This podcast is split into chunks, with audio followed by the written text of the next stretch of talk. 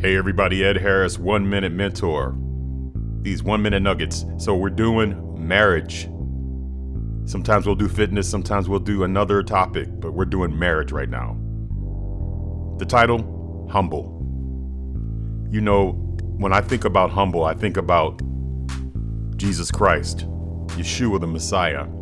That's his name in Hebrew. When I think about humble, I think about Moses, a humble man. He was called to do God's service. Are you humble? Are you humble with your spouse? You can get a lot done when you're humble. Let's see if you can out humble your spouse when there are situations. Let me see if you can out humble your spouse when there are circumstances that call for you to be the bigger person. You see, the bigger person sometimes is the more humble person. I remember in the Bible when Jesus stooped down to wash the feet of his disciples before he went for crucifixion during that time of Passover.